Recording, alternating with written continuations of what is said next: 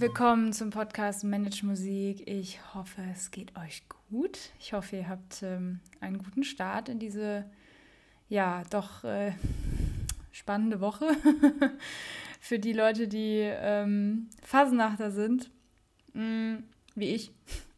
Heute wäre eigentlich Rosenmontagsumzug und ähm, ich bin, ja, ich bin eine Mainzer Mädchen und groß geworden in der Mainzer Phasennacht und mir blutet das Herz, dass es schon zum zweiten Mal einfach nicht wirklich stattfinden kann. Also das ist ja ein bisschen was, hat ja stattgefunden, so an Sitzungen habe ich auch gesehen, dass auch irgendwie was war. Also es war jetzt nicht gar nichts, aber ja, es kann man nicht vergleichen mit dem, was man gewohnt ist, wenn man die letzten, keine Ahnung, 22, 23 Jahre Fastnacht gefeiert. Also ich kann mich an die ersten vier Jahre nicht erinnern, aber so ab fünf, sechs Jahren kann ich mich doch erinnern und ich äh, vermisse es sehr und hoffe, dass das nächstes Jahr alles wieder wie gehabt laufen kann.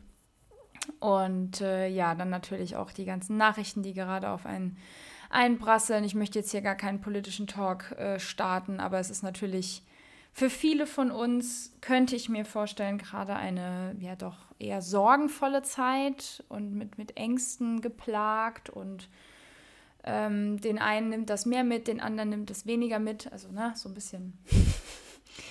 ähm, es ein bisschen kommt auf die Menschen an, kommt auf die emotionale äh, Situation an, auch wie man gerade, ob man gerade selber irgendwie Probleme hat oder ob man für sowas sich öffnen kann. Und ja, ich habe heute ein Thema mitgebracht, ähm, was nichts nur weibliches ist, weil schon alle mir geschrieben haben, so, okay, geht das jetzt äh, nur noch um Frauen? Nein. Ähm, ich habe zwar gesagt, dass ich mehrere Themen einstreuen werde, auch das Thema Pille wird auf jeden Fall kommen, aber ich wollte jetzt natürlich nicht äh, die nächsten drei Wochen nur über das Thema sprechen. Ähm, sondern ich habe ja noch ein paar andere Themen hier auf meiner Liste und ich habe mich heute entschieden, mal über Hochsensibilität zu sprechen. Und zwar nicht im wissenschaftlichen Kontext, ähm, weil ich jetzt mich nicht hier hinsetzen möchte und euch aus irgendwelchen Büchern vorlesen möchte oder euch irgendwie was vom, vom Pferd erzählen will, mh, mm, sondern einfach aus eigener Erfahrung, weil das mache ich hier in diesem Podcast ja vornehmlich, aus eigener Erfahrung berichten. Und äh, es wird auch eine sehr persönliche Folge. Ich erzähle euch also auch ein paar Sachen von mir, wo vielleicht der eine oder die andere von euch nicht viel mit anfangen kann, was ich vollkommen okay finde. Das ist ja auch vielleicht nicht nur bei dem Thema so, sondern gibt ja auch mehrere Themen, wo man vielleicht so denkt, was labert die Frau da? also ich. Mm, und ja, es kann natürlich auch sein, dass ihr noch nie über das Thema Hochsensibilität äh, irgendwas gehört habt oder vielleicht habt ihr den Begriff irgendwann mal gehört und wisst aber nicht wirklich, was damit anzufangen. Und ähm, ja, ich steige einfach mal so ins Thema ein. Ich werde vielleicht das eine oder andere verlinken, dass ihr so ein bisschen euch damit weiter beschäftigen könnt, wenn ihr wollt. Müsst ihr nicht, natürlich. Aber ich finde es ein sehr wichtiges Thema unter Musiker und Musikerinnen und ähm, das ist zum Beispiel was, was ich in meinem Buch jetzt gar nicht groß thematisiert habe, schließt aber tatsächlich so ein bisschen an an das Thema aus der ersten Folge, aus der dritten Staffel, ne, das Thema Heulsuse und Weichei, ne, so emotional und so. Ähm, das muss bei hochsensiblen Menschen nicht unbedingt immer einhergehen, aber passiert halt. Mhm. Zuallererst einmal zur Erklärung, was bedeutet hochsensibel. Also sensibel das Wort brauche ich, denke ich, nicht erklären.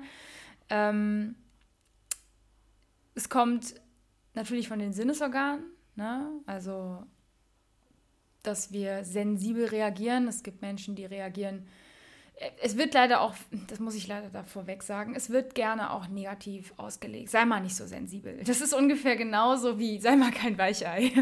Also ich finde, das Wort sensibel erstmal ist für mich nicht negativ konjunktiert, aber ich kenne Menschen, die das als Glaubenssatz negativ konjunktiert haben. Deswegen möchte ich darüber auch reden. Ähm, also sensibel ist für könnte ich mir vorstellen, nagelt mich nicht fest, ihr dürft mir natürlich darauf antworten, wenn es anders ist, könnte ich mir vorstellen, dass es vor allem für Männer ein Problem ist, dass sie das mal gesagt bekommen haben, so, sei mal nicht so sensibel, ne, oder so ein, so ein Sensibelchen, oh ja, und dass das vielleicht auch so ein bisschen mit diesem Weichei oft einhergeht, also nicht unbedingt mit dem Wort, aber mit dieser, ne, mit dieser Energie, die dahinter steckt, ne, dass man sensibel reagiert. Ähm, das muss aber nicht unbedingt was mit emotional zu tun haben. Also es, natürlich, wenn man sensibel reagiert, kann es auch sein, dass man dann auch vielleicht weint oder ne, auch das stimmt. Aber sensibel bedeutet nicht nur emotional sensibel, sondern ähm, sensibel bedeutet erstmal, dass wir auf Reize besonders stark reagieren oder sie besonders stark wahrnehmen oder einfach besonders viel wahrnehmen. Vielleicht kennt ihr auch das Wort reizüberflutet. Das geht so ein bisschen einher. Also wenn Menschen schnell reizüberflutet sind, kann man davon sprechen, dass sie sensibel, wenn nicht sogar hochsensibel sind. Mm, das Hochsensibel ist einfach nur eine Steigerung von dem Wort sensibel, ja. Aber es hat tatsächlich auch ähm, eine, eine ähm, ja, ich weiß, dass es zu dem Thema auch sehr gemischte, gemischten Content auch, aber natürlich auch irgendwie gemischte Meinungen gibt und es wirklich Leute gibt, die sagen, Hochsensibilität existiert nicht. Ähm, die dürfen das gerne weiter denken und weiter sagen und auch wissenschaftlich forschen und so weiter. Ich persönlich weiß für mich, dass es das gibt, weil ich selber bin und ich das, als ich zum ersten Mal davon gehört und gelesen habe, auf einmal realisiert habe, ah ja, das bin ich. und ich mittlerweile, es gibt einige auch auf YouTube und auch auf Social Media, die darüber sprechen und, und das auch wirklich thematisieren und mir das damals total geholfen hat, das zu hören und zu denken, ach Gott sei Dank, ich bin nicht allein. So, ähm, also hochsensibel ist einfach erstmal eine Steigerung von sensibel. Sensibel, sensible Menschen, ähm, das ist auch egal, ob Mann oder Frau, ähm, gibt es auch in verschiedenen Stärken oder auch, ich sag mal, es zeigt sich unterschiedlich. Das ist nicht irgendwie jeder ist gleich sensibel, sondern das sind einfach unterschiedliche Nuancen. Mit sensibel oder Hochsensibilität geht auch oft eine sehr hohe Empathie einher oder eben eine sich hineinfühlen können. Ne? Also Empathie, für die Leute, die jetzt vielleicht nicht wissen, was es bedeutet, sich in andere hineinversetzen, hineinfühlen können, mitfühlen können, wie man so schön sagt. Mm, und es natürlich auch bedeutet, dass bestimmte Sinnesorgane oder die Wahrnehmung über die Sinnesorgane bei der Person vom Gefühl her sehr stark sind. Also ich gebe euch mal ein Beispiel. Es gibt Menschen, die sind auditiv hochsensibel. Was bedeutet, dass wenn sie viel ähm, Lärm hören oder sehr, in einer sehr lauten Umgebung sind, sei es zum Beispiel ein Club, wo die Musik sehr laut ist, oder in einem Raum, wo viele Menschen durcheinander reden, oder im Klassenraum, wo viele Menschen durcheinander reden, ähm, wo viel Durcheinander an Geräuschkulisse ist. Ne? Also es gibt ja, ihr wisst, glaube ich, genau, was ich meine. Ähm, und da gibt es einfach unterschiedliche Reaktionen drauf. Also es gibt Menschen, die stört das nicht so, also für die ist das jetzt vielleicht nicht der angenehmste Ort auf Erden, aber die gehen dann da raus und sagen, ach schön, ist wieder ruhig. so, und Menschen, die auditiv hochsensibel sind, ähm, erstens tut das schon fast weh. Und man merkt, wie einen das richtig fertig macht, man schnell Kopfschmerzen bekommt oder man sehr schnell müde wird oder das Gefühl hat, boah, ich kann, ich muss hier raus. Und dass wenn sie dann wieder, ich sag mal, in der ruhigen Umgebung sind, wirklich merken, wie sie so sich entspannen können und auf einmal erstmal so ein, so ein Stress von einem abfällt, die wirklich richtig Stress verspüren in solchen Situationen. Und dann ähm, wirklich, wenn es wieder ruhig ist, auf einmal denken, boah, Gott sei Dank Gott sei Dank. ja, und das ist eine völlig andere Wahrnehmung und auch eine Reaktion, wie wenn die Person einfach sagt, oh ja, schön, dass es wieder ruhig ist. Aber es stört mich eigentlich nicht so. Ja, das sind zum Beispiel Menschen, die sind auditiv sensibel. Auch Menschen, die äh, zum Beispiel, wenn sie Zug fahren, diesen, diesen Dauergeräuschpegel, die da ist, wenn man irgendwie im ICE sitzt oder in einem Regionalexpress, ähm, wo ja immer so ein Dauergeräuschpegel ist und das stresst einen ungemein, sodass man zu Hause ankommt und erstmal nur die Wand anstarren muss und wirklich Ruhe haben möchte, man dann nicht noch Musik hören kann, mir nicht noch einen Podcast reinknallen kann und so weiter, sondern wirklich nur Stille. so, das ist zum Beispiel, vielleicht hört jetzt gerade jemand zu und sagt, boah ja, das geht mir immer so. Willkommen im Club. Ähm, also nicht im Club von, ich bin nicht unbedingt auditiv hochsensibel, das ist, geht bei mir tatsächlich noch. Also das ist auch, ich merke das ab einem gewissen Grad wird es unangenehm. Bei mir liegt es eher daran, dass ich auch einen Hörschaden habe, der nicht so schlimm ist, aber der auf einer bestimmten Frequenz liegt und ich zum Beispiel extreme Probleme habe, wenn mehr, mehrere Menschen durcheinander reden, ähm, ich wirklich mich nicht mehr auf einen fokussieren kann. Also ich habe da echt Probleme mit und ähm, das habe ich auch irgendwie von meinem Papa, der hat das auch. Und ich merke dann, dass ich da einfach schneller müde werde, aber es ist jetzt nicht so, dass ich krass hochsensibel bin auf meinen Ohren. Ähm, Dann gibt es Menschen, die sind schnell visuell reizüberflutet. Also da geht es dann darum, dass man, ich weiß nicht, ob euch das schon mal aufgefallen ist, wenn ihr irgendwie ja, die Straße lang geht oder ähm, überhaupt irgendwas macht und eure Augen sind offen, ähm, dass euer, euer Auge, eure Augen, ähm, das Sinnesorgan, das Auge, das sieht, unfassbar viele Dinge gleichzeitig reinbekommt an, an Informationen, äh, sehr, sehr, sehr viele Reize, sehr viele Informationen und die filtert es. Ohne diese Filter, die wir auch im Ohr haben und in der Nase und beim Schmecken und so weiter, also wir haben überall in den Sinnesorganen Filter eingebaut, die dafür sorgen, dass wir ähm, oft auch nur das wahrnehmen, was wir wahrnehmen wollen oder das wahrnehmen, auf was wir uns eben fokussieren. Weil es ist nicht möglich, alles gleichzeitig zu verarbeiten. Unser Hirn würde das nicht aushalten. Das wäre so, wie wenn man ein, ein, elektronisches Gerät einfach mit zu viel elektronischer Ladung versorgt und das kracht einfach ab, es raucht ab. So, das wäre bei unserem Hirn genauso. Also ähm, die Reize kommen rein, die werden gefiltert und es kommt nur ein ganz kleiner Bruchteil von dem, was wir eigentlich alles wahrnehmen, im Hirn an und wird verarbeitet. Und das ist zum Beispiel bei visuell reizüberfluteten Menschen so, dass sie wirklich merken, dass sie durch dieses ähm, auch Licht, lichtempfindlich sind.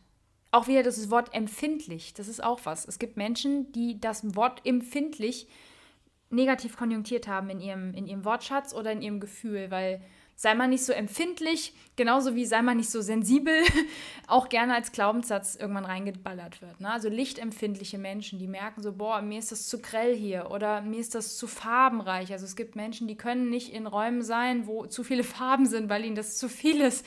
Ähm, und das klingt jetzt so, als wären die irgendwie zu dumm oder so. Äh, das hat nichts damit zu tun, sondern diese Menschen sind einfach reizüberflutet. Von, weil, jetzt kommt's, sie über ein bestimmtes Sinnesorgan dann doch mehr reinlassen an Reizen, als, ich sag mal, der normale Mensch, der jetzt nicht so hochsensibel auf dem Sinnesorgan ist. Mhm. Gerade bei visuell reizüberfluteten Menschen ist es wahnsinnig problematisch, wenn die dann viel vorm Laptop sitzen oder vor einem Fernseher sitzen oder eben vor einem Gerät sitzen, wo sie noch auf den Bildschirm starren müssen ähm, weil das sehr anstrengend ist für die Augen. Ähm, dieses, äh, kriegst du viereckige Augen, was man früher als Kind immer gesagt bekommen hat, wo ich auch früher immer gesagt habe, ja, lass die mal labern. ähm, ich weiß heute, was gemeint ist. Ja, also klar, jeder kennt das, dass man mal einen Netflix-Marathon macht oder dass man mal, wenn man krank ist, viel Fernsehen guckt oder viel aufs Handy und viel Laptop und so. Wir arbeiten halt leider auch sehr viel damit. Das ist einfach ein Problem. Ja, muss ich wirklich sagen dass wir so abhängig von diesen Dingern geworden sind, dass wir auch dabei, also dass wir so viel damit arbeiten. Mm, und wenn Menschen dann schnell visuell reizüberflutet sind und dann auch noch die ganze Zeit mit, mit Bildschirmen konfrontiert sind, da ist das natürlich eine Katastrophe. Also für die Menschen ist es eine Katastrophe und viele wissen das einfach nicht, dass sie visuell reizüberflutet sind. So, auch da kommen dann solche Symptome wie Kopfschmerzen, ähm, schnelle Müdigkeit, dass man irgendwie das Gefühl hat, die Augen fallen einem zu, weil das eine Reaktion ist vom Körper von wegen, boah, jetzt, ich brauche mal eine Pause. Oder eben, man merkt, man braucht mehr Pausen. Ähm, das ist auch sowas, wo das dann hilft, ich komme später nochmal dazu, wie man damit umgeht, aber wo es zum Beispiel hilft, wenn man dann nach Hause kommt und man merkt, man ist von dem Tag visuell reizüberflutet, weil eben, wie gesagt, man fährt mit dem Zug oder mit, mit dem Bus oder mit dem Auto und man läuft auf der Straße und man nimmt so viel wahr und man muss diese Reize, die da reingekommen sind, alle über erstmal filtern und verarbeiten. Und das sieht man oft bei Babys oder bei sehr kleinen Kindern, ähm, die schnell reizüberflutet sind, also hochsensible Babys das, das merkt man oft daran, dass es dann auch Schreikinder sind oder so. Oder in meinem Fall war es die Haut, die früher geschrien hat. Und ich habe Reize so verarbeitet, weil ich damit nicht mehr klarkam mit den ganzen Reizen. Das weiß ich heute rückblickend.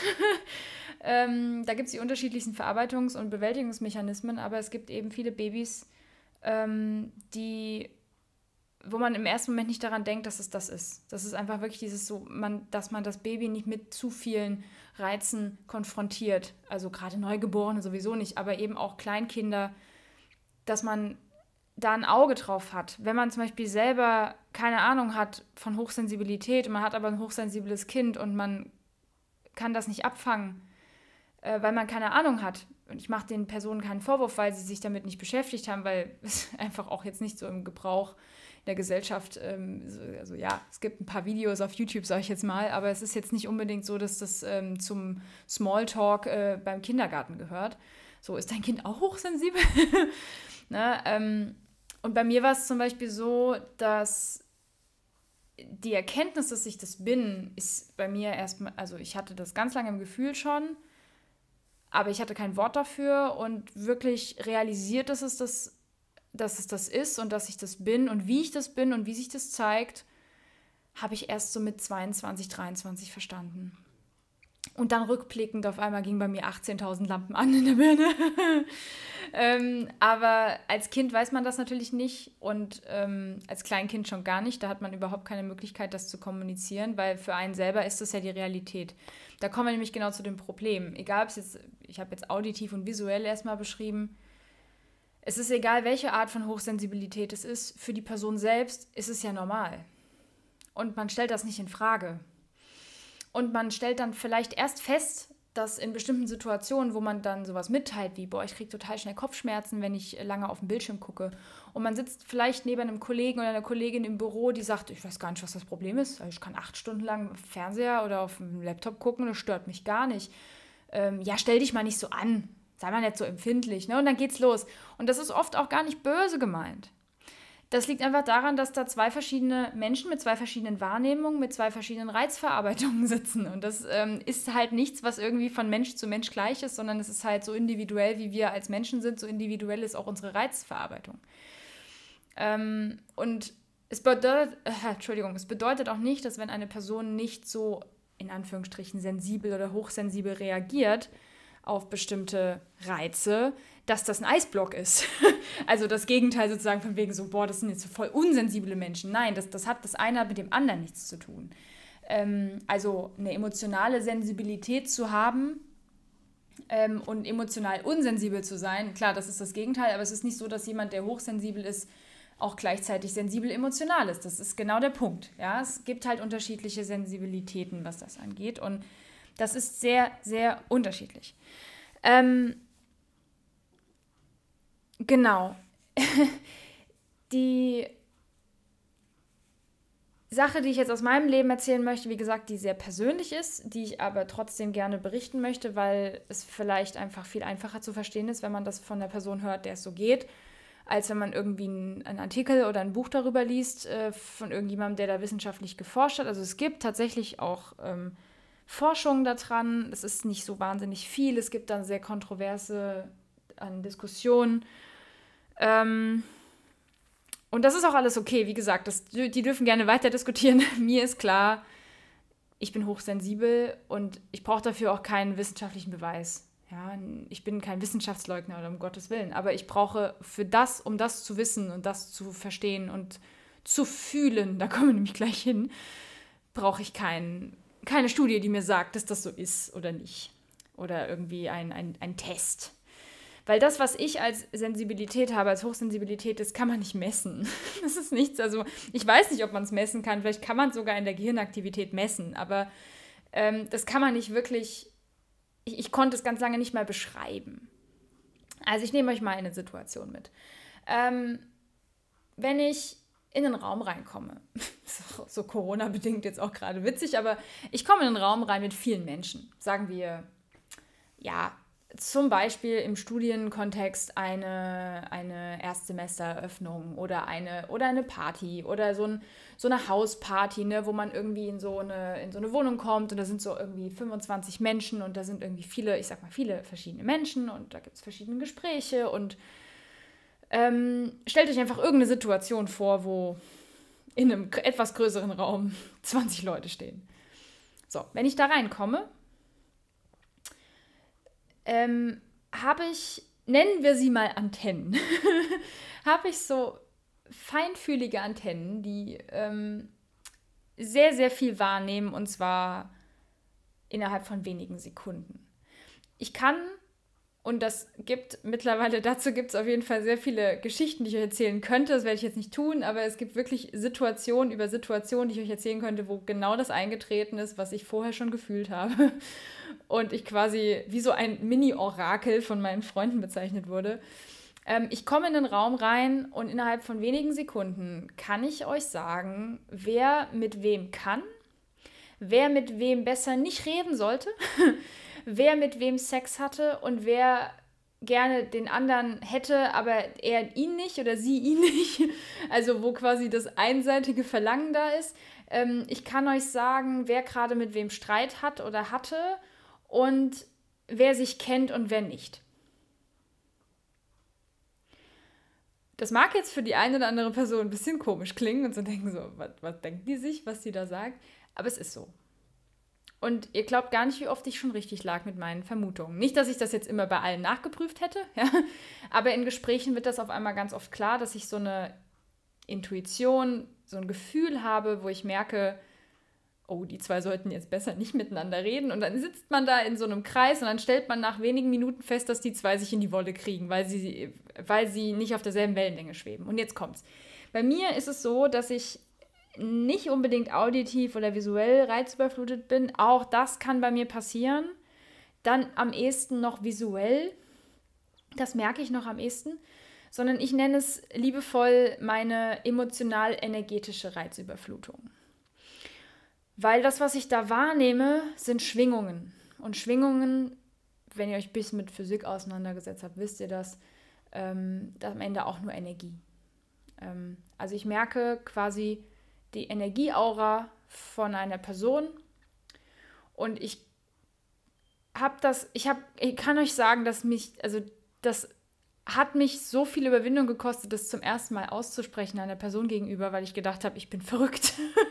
ich habe gedacht, okay, ich bin verrückt. Das ist einfach so, das, ich bild mir das alles ein. Und die Person, der ich das damals erzählt habe, hat Gott sei Dank Ahnung davon gehabt und hat gesagt, nein, Saskia, das, du bildest dir das nicht ein, das, das gibt's. Und ähm, da gibt es sogar einen Namen für, so, weil ich das einfach nicht wusste. Mm, das heißt, ich kann die Energieaura von einer Person spüren und auch gewissermaßen sehen. Es ist tatsächlich so ein bisschen wie Farben oder einfach die Vibration. Ich merke die Vibration von einer Person, die Schwingung, die Energie, die um diese Person ist. Mir war bis vor wenigen Jahren, wo ich mich mit dem Thema Energien auseinandergesetzt habe, nicht klar, wie krass das ist. Da gibt es haufenweise Literatur, also das ganze Thema Quanten und so weiter und, und dass wir alle aus Atomen bestehen und demnach auch alle einfach Materie und Energie sind. Mm, und dieses Energiefeld um uns rum ist halt nicht nur irgendwie bis zur Haut, sondern das geht zum Teil bis zu einem Meter Durchmesser um uns rum, wenn nicht sogar weiter. Und diese Energiefelder kann ich wahrnehmen. Und diese Energiefelder sind Dinge, die miteinander kommunizieren, also völlig unterbewusst. Das nehmt ihr alles nicht wahr. Ich nehme das übrigens auch nicht alles bei mir wahr. Also da würde ich ja auch sterben, wenn ich das alles wahrnehmen würde. Aber ich sage jetzt mal so ganz prinzipiell, bekomme ich da sehr viel mit. Und ich bekomme da sehr viele Reize, die bei mir ankommen Dinge, die andere nicht sehen und nicht fühlen können. Und ich will mich da jetzt nicht irgendwie, ich bin ja was Besonderes oder so. Nein. Denn jetzt kommt's, das ist zwar irgendwie geil, das ist vor allem sehr interessant, wenn es um so Sachen geht wie, dass man weiß, wer hier mit wem was hatte oder wer wen geil findet. Ja, das ist, das war nämlich auch im Studium immer so, dass, sag mal, äh, kannst du mal deine Antennen anwerfen und mir sagen, ob die Person Interesse an mir hat. Das wurde tatsächlich dann irgendwann genutzt von, von Bekannten, ähm, weil ich hatte halt immer recht. Es war eigentlich zu 98 Prozent hatte ich recht mit meinem Gefühl, was das angeht. Ähm, auf der anderen Seite geht das einher mit einer sehr, sehr starken Empathie, mit einem sehr starken Gefühl von diesem Mitfühlenden. Ich habe manchmal das Gefühl, dass wenn ich mit einer Person im Raum bin, der es nicht gut geht, oder auch der es sehr gut geht, also positiv wie negativ, dass ich die Emotionen in meinem Körper spüre, als wäre es meine eigene und das über dieses Energiefeld kommuniziert. Das heißt, wenn ich mit einer Person etwas näher bin, ähm, ist es noch krasser, aber es funktioniert sogar über es funktioniert sogar über Video. Das heißt, wenn ich wenn ich auf dem Video jemanden sehe, wie er sehr traurig ist oder etwas Trauriges passiert, spüre ich das in meinem Körper fast so, als wäre es mein eigener Schmerz. Und deswegen sage ich emotional energetische Reizüberflutung. Und das ist für mich zwar irgendwie schön, es gibt Momente, wo das unfassbar schön ist und sehr, sehr gut Gerade so im Hinblick auf, wenn man für Freunde da sein möchte, wenn es ihnen nicht gut geht. Ähm, weil ich auch das Gefühl habe, dass ich dann, wenn es mir gut geht und ich diese heilsame Energie zurückschicken kann, dass ich der Person helfen kann. Ähm, aber auch einfach das Mitfühlende. Das Problem ist, dass ich dann halt sehr schnell hochsensibel, emotional und energetisch ausbrenne und da sitze und völlig fertig bin mit der Welt, weil es einer anderen Person schlecht geht. Und wie gesagt, das kann unterschiedliche Ausmaße haben. Aber mir ist das, rückblickend ist mir das dann sehr klar geworden, weil mir es ganz oft so ging, dass wenn ich zum Beispiel auf Partys war oder ähm, irgendwie, wo viele Menschen waren auf einmal, ähm, wo ich viele verschiedene Menschen in einem Raum hatte, die miteinander kommuniziert haben, auch nonverbal, weil auch das nehme ich extrem stark wahr, auch über Mimik, aber eben über halt hauptsächlich über diese energetische Ebene. Dass ich dann nach Hause komme und ich bin völlig fertig. Es ist sogar Abende gibt, wo ich einfach zu Hause sitze und nur weine, weil ich diese, diese ganzen Emotionen, die da irgendwie in meinem Körper gelandet sind oder in mir, in meinem Energiefeld gelandet sind, ich verarbeiten muss. Oder ähm, dass ich wirklich extrem fertig bin und müde bin und ich dann auch nur noch die Wand anstarren kann, weil ich dann nicht noch mehr Reize reinlassen kann. Mm. Das hat nichts damit zu tun, dass ich visuell reizüberflutet bin in dem Moment, sondern das hat was damit zu tun, dass ich energetisch reizüberflutet bin. Und das ist das hat seine Vor- und Nachteile natürlich. Ne? Also auch, dass man sehr hochsensibel auditiv ist, hat als Musiker und Musikerin natürlich äh, sehr gute Vorteile, äh, sehr große Vorteile, aber halt gleichzeitig auch Nachteile. Und ähm, auch das visuelle Hochsensibel. Jetzt kommt der Vorteil einer Hochsensibilität ist natürlich, dass man irgendeine, ich sag mal, sowas wie eine Superkraft hat.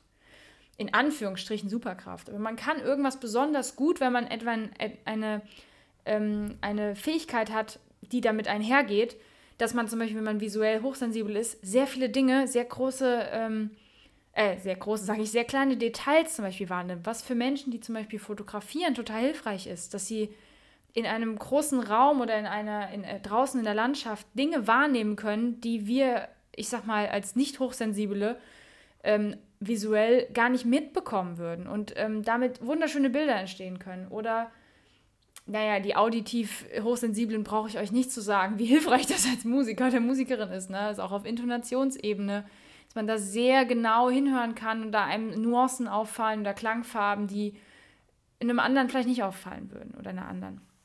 Und mir geht das eben auch so. Das ist irgendwie, ich nenne es auch immer meine Superkraft und gleichzeitig ist es Fluch. Es ist Fluch und Segen zugleich.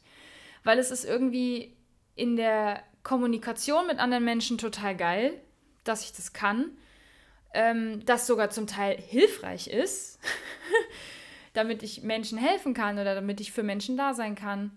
Mm, und es ist auch irgendwie sehr interessant manchmal, dass ich da einfach Sachen wahrnehme, wo mir dann, ich sag jetzt mal, wo ich wahrgenommen habe, dass da irgendwas knistert zwischen Person A und Person B. Und ähm, vier Wochen später bekommt man erzählt, äh, Person A und B sind zusammen. und es war ganz oft, dass ich da saß und dachte, das habe ich mir schon gedacht. und alle so, was? Wie? Wo? Und ich habe dann immer gesessen und habe gesagt, ja, ich habe das irgendwie schon gesehen. Und ich habe am Anfang überhaupt nicht realisiert, was das bedeutet. Und ah, ja, ich habe das am Anfang so ein bisschen abgetan als Superkraft, in Anführungsstrichen. Also ja, ist schon witzig. Ähm, habe aber nicht mitbekommen, so richtig, bis ich das dann wirklich, bis ich mich damit beschäftigt habe, habe ich dann auf einmal festgestellt, boah, krass, das macht aber auch sehr müde und das, das zermürbt mich oder ich bin dann wirklich sehr fertig, bin emotional komplett ausgelaugt dann. Und ich komme eben zum Beispiel von so einer Hausparty, sag ich mal, nach Hause und, und ich bin völlig fertig. Ähm, nicht, weil ich zu viel getanzt habe oder so oder weil ich irgendwie zu viel ähm, aktiv gemacht habe, sondern weil eben dieses, ich kann das auch nicht abstellen. Das ist das Problem. Ich kann nicht einfach, ein hochsensibler Mensch kann nicht einfach sagen, ich, ich cutte das jetzt ab also man kann das schon tun, das führt aber zu psychologischen Problemen. Ähm, weil ich möchte ja meine Empathie auch nicht verlieren und meine Sensibilität und meine, meine Emotionalität. Ich mag das ja alles, dass ich das, dass es bei mir vorhanden ist und das ist ein Teil meiner Persönlichkeit, die ich nicht loswerden will oder irgendwie abschneiden will, weil es mir nicht gefällt, dass es halt auch Arbeit ist. Weil, jetzt kommt's, ich muss Bewältigungsmechanismen finden, um mit dieser Hochsensibilität zu leben, ohne irgendwie alle zwei Tage zu Hause zu sitzen und irgendwie zu denken, ich, ich, äh, ich kann nicht mehr. Und jetzt kommen wir zu den Bewältigungsmechanismen. Ähm, ich werde jetzt einfach nur ein paar Sachen aufzählen, die mir helfen, wo ich aber auch weiß, dass sie anderen Menschen helfen. Natürlich, jetzt kommt's, wenn ich sage, Hochsensibilität ist etwas, was Stress bedeutet für den Körper. Stress ist eine Form von Anspannung ähm, von Hormonen, die da durch den Körper schießen, wie Adrenalin, Noradrenalin und schlimmstenfalls halt über einen längeren Zeitraum Cortisol. Und wie man den abbaut, ist klar. Mir hilft zum Beispiel jetzt nicht, wenn ich irgendwie emotional, energetisch hochsensibel ähm, was gespürt habe über mehrere Stunden, hilft mir jetzt nicht joggen zu gehen. Das ist dann der falsche Weg für mich persönlich. Kann aber sein, dass ein Ausdauersport jemandem hilft. Ähm, Spazieren gehen hilft aber immer, vor allem in der Natur. Also die drei, ich sag mal, die drei Golden Nuggets, die drei Tipps, die ich habe für Menschen, die jetzt hier zugehört haben und sich vielleicht in irgendeiner Form wiedererkannt haben oder sagen, hm, ja, Saskia, äh, da, äh, da bin ich bei dir. Es gibt auch noch mehr, also ich könnte jetzt auch noch drei Stunden weiterreden, das will ich aber nicht. Weil ich auch die Podcast-Folgen hier nicht immer zu lang haben möchte. Die drei Tipps, die ich habe, die mir sehr, sehr gut helfen und ich weiß von anderen hochsensiblen Menschen, egal was für eine Hochsensibilität sie haben, es hilft ihnen auch, ist einmal Waldbaden, also nicht in einem See im Wald baden, das meine ich nicht. Ich hoffe, ihr wisst, was Waldbaden bedeutet. Waldbaden bedeutet zum Beispiel einen Spaziergang oder ähm, Zeit im Wald verbringen oder in der Natur generell, wenn ihr jetzt keinen Wald habt, vielleicht einen Park wo grün ist, ähm, sich auf eine Wiese zu legen und ähm, Natur zu tanken, sich zu erden. Das ist wichtig. Die Erdung steckt dahinter. Wenn man in einen Wald geht oder in, äh, auf der, in der Natur ist, ähm, man erdet sich sehr schnell und dann eben nicht noch die Musik auf die Ohren zu drücken, sondern eben wirklich zu sagen, ich laufe jetzt einfach mal eine halbe Stunde durch den Wald, atme tief durch und genieße einfach mal die Sonne, wenn die Sonne da ist oder eben die Natur. Das hilft mir sehr, sehr gut, um damit, um Reizüberflutung, ich sag mal, entgegenzuwirken. Ein Spaziergang generell hilft auch schon, aber wenn es zum Beispiel direkt an Auto, ähm, also an, an, an einer Straße ist, wo viele Autos fahren und man ist äh, jemand, der auditiv überlastet ist, dann ist eine Straße halt nicht die beste Lösung, um spazieren zu gehen. Ähm, das zweite, wer hätte es gedacht, ähm, Yoga und zwar nicht nur die Asana, sondern das Ganze drumherum. Pranayama, also Atemübungen, gerade Atemübungen ist etwas, was einen extrem schnell wieder auf den Teppich holt und wieder erdet auch. Ja, da gibt es die verschiedensten Übungen. Wenn ihr euch damit beschäftigen wollt, macht das bitte. ähm, ich werde auch, ich drop das mal hier, äh, dieses Jahr wahrscheinlich Ende dieses Jahres eine Yoga-Ausbildung anfangen. Ich möchte meine Yoga, meine Yoga-Lehrerausbildung machen. Yoga-Lehrerinnen-Ausbildung, je nachdem. ähm, und da auch mich auf der Ebene noch ausbauen, ähm, nicht nur fürs Coachen oder für Coachings oder für Workshops, sondern wirklich auch um Yoga-Klassen zu geben später. Ich kann mir das sehr gut vorstellen. Also Yoga generell, die ganze Yoga-Lehre ist etwas, was sehr hilft bei Reizüberflutung. so, und natürlich, natürlich, jede Form der Entspannungstechnik äh, hilft, aber für mich auch etwas, was bei Reizüberflutung sehr gut hilft, Meditation. Gehört eigentlich auch in die Yogalehre rein, aber ich muss es explizit sagen. Und dafür müsst ihr nicht Zen-Meditation betreiben oder so, also irgendwie sich wirklich hinzusetzen und in Anführungsstrichen sagen die Leute mir, du darfst ja nichts denken. Man kann nicht nichts denken, glaub mir, das funktioniert nicht. Ähm, die ganz wenigen Menschen, die das wirklich können und erleuchtet sind, aber selbst die Erleuchteten, glaube ich, denken immer noch an irgendwas, wenn sie meditieren. Und wenn es nur ist, einatmen, ausatmen. Ja? Also Meditation, geführte Meditation, ihr könnt euch zumüllen lassen in, auf YouTube und Co. Man muss dafür kein Geld ausgeben. Probiert es wirklich mal aus, wenn ihr Menschen seid, die jetzt sagen, boah, mir geht das auch so.